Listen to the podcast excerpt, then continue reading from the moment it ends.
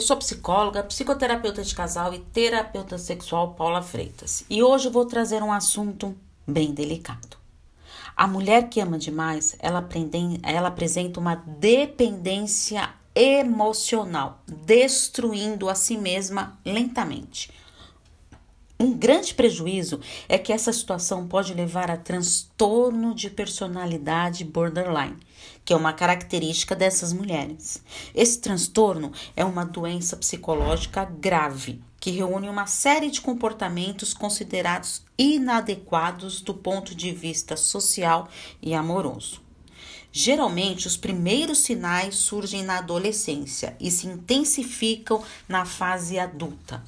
As características da pessoa com borderline são pessoas intensas e sensíveis, mudança repentina de humor, baixa autoestima, medo da solidão e de ser abandonada, apresenta um vazio interno, tendência à automutilação, comportamentos impulsivos e possessivos, intolerantes à frustração. Em casos extremos, apresenta até ideação suicida.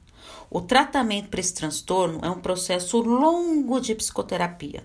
Não existe uma, um medicamento específico, somente para as comorbidades e participação do grupo MADA com uma terapia como terapia complementar. Então, olha só, é a psicoterapia individual, os grupos de apoio que são super importantes e ricos do grupo MADA e também uma avaliação com o psiquiatra para poder identificar este transtorno de personalidade borderline e ver qual a melhor medicação para controlar essas comorbidades.